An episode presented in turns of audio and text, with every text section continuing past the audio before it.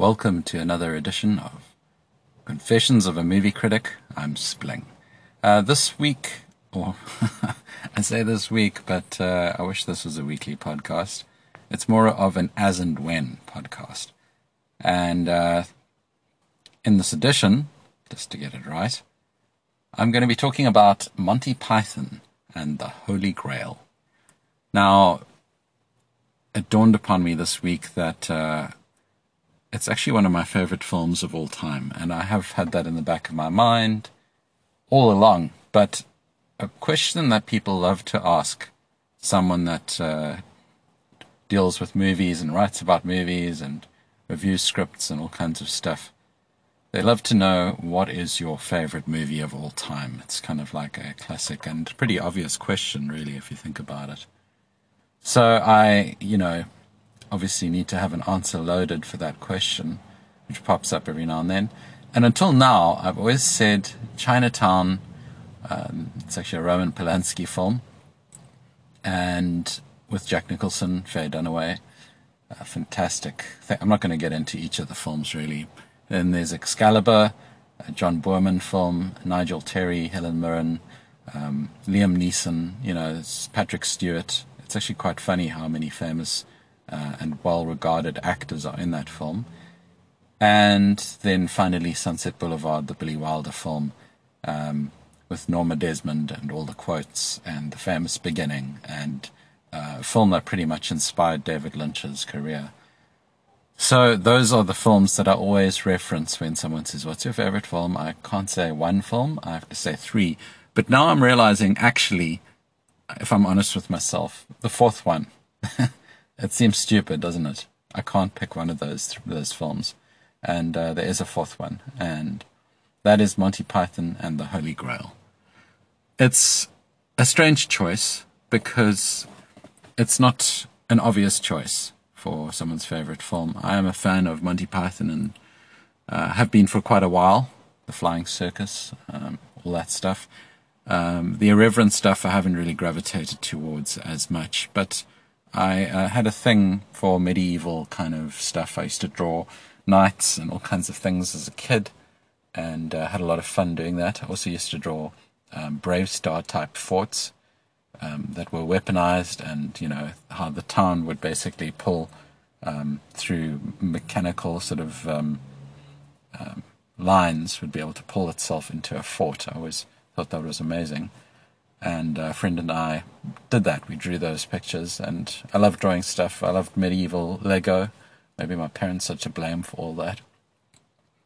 And Monty Python and the Holy Grail just appealed to me. It's got a wacky sense of humor, um, follows through very much with their sketch ideas, um, and uh, quite layered, actually, surprising um, political sketches.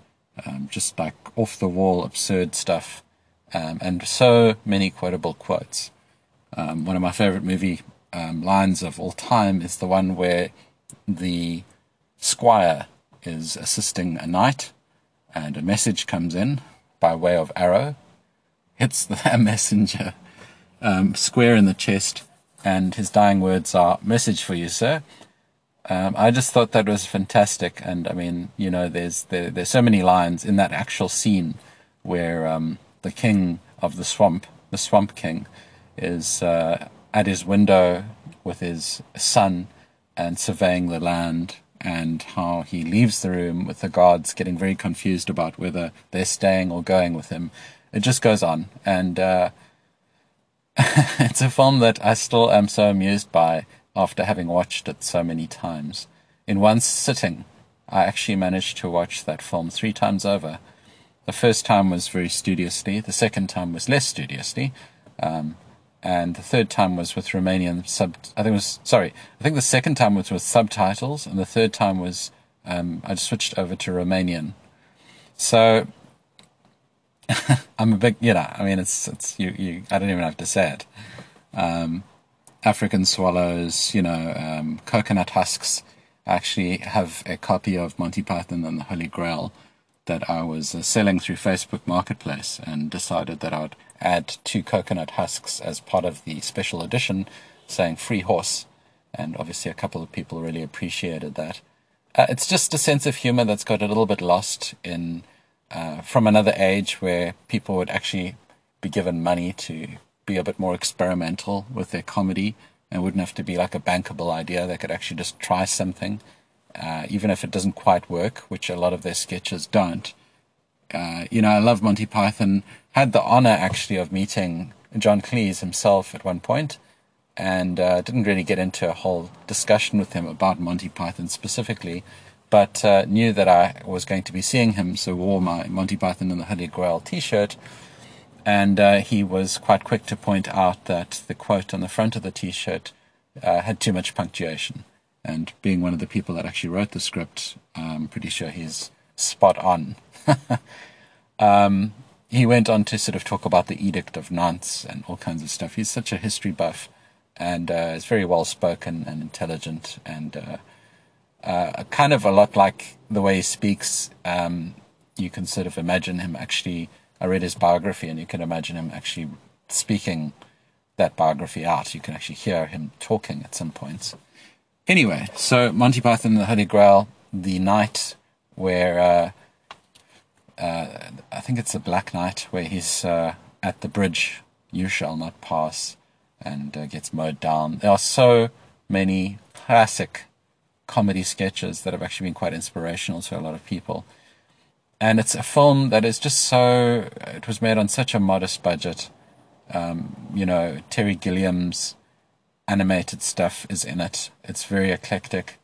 And it just is such an entertaining film and so funny as well, so genuinely funny with uh, the most outlandish um, scenarios and this quest for the Holy Grail. And uh, I just love that film so much and uh, that's why it deserves a spot. And that's why it's quite strange that I haven't included it.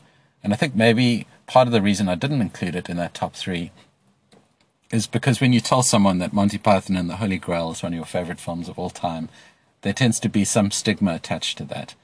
And, uh, you know, the idea that that's such a, a wacky kind of film, it, it does actually tell you a lot about a person. But maybe I just wasn't ready for people to know that about me. But I like to listen to, to music like The Darkness. And that band is basically the Monty Python of rock, in my opinion. And they just have so much fun. It's really silly. It's quite sort of irreverent at times, um, just lampooning themselves, even um, not afraid to kind of do stuff and try stuff. And the experimental edge um, just keeps it exciting and fresh. And yeah, Monty Python and Holy Grail, that, that film's still like so fresh today. Even though it was made uh, a very long time ago and it's dated in some respects, you know, the, the comedy still is very edgy. And the idea and boldness of being able to say, you know what, we don't have money for horses.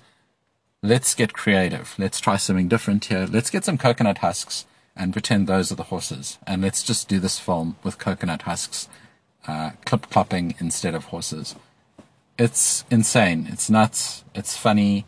It's uh, so refreshing, and that's, I suppose, why I love watching it again and again. It doesn't lose its appeal, and it has got this timeless feel to it. There's a universal um, thing going on with the comedy, uh, the Knights of Ni, and even though it is so iconic and so well remembered and quoted furiously all the time, uh, it still maintained its edge, and that's something really special.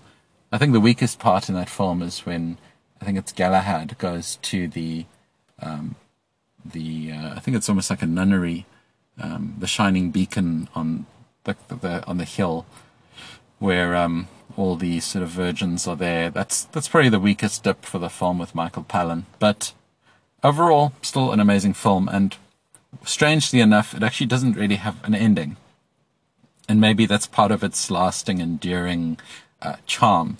That it's sort of it's almost like they didn't really know what to do with it when they got to that point. Uh, but just so much magical stuff going on in that film, and that's why I feel that uh, you can hear it in my voice, the way I'm talking about it. It is one of my favorite films of all time, and uh, I think it deserves a spot. So, from today going forward, I need to say Chinatown, Excalibur, Sunset Boulevard, and Monty Python and the Holy Grail. Thanks for listening. Oh, wait, and one more thing, like Columbo likes to say. I actually screened this in a theater for a birthday a few years ago, and it is insane. it's actually such a perfect film to play in a theater and not on your screen because it's so much fun in the beginning where they are just messing, toying around with things, having uh, a toothpaste commercial play out, and uh, there's just so much nonsense going on that it almost deserves to be played on the big screen in a cinema. Um, I love the, the, the, Terry Gilliam edge that uh, Monty Python brings, where it's animation, it's live action, and then there's this kind of weird place that both of those can coexist at some points. And uh, the sense of humor that comes through from this wackiness uh, is just incredible. So, yeah, uh, loved it enough to have it played at a birthday screening, and uh, everyone enjoyed it, and really deserves to actually get that cinema treatment when you do watch it. So try that if you can. Get a projector, get a big white sheet if you really have to, and just project it onto a bigger screen in your lounge, even if that is what you're going to do, or maybe make it your birthday screening as well, and uh, let your friends see what it's all about. Cheers.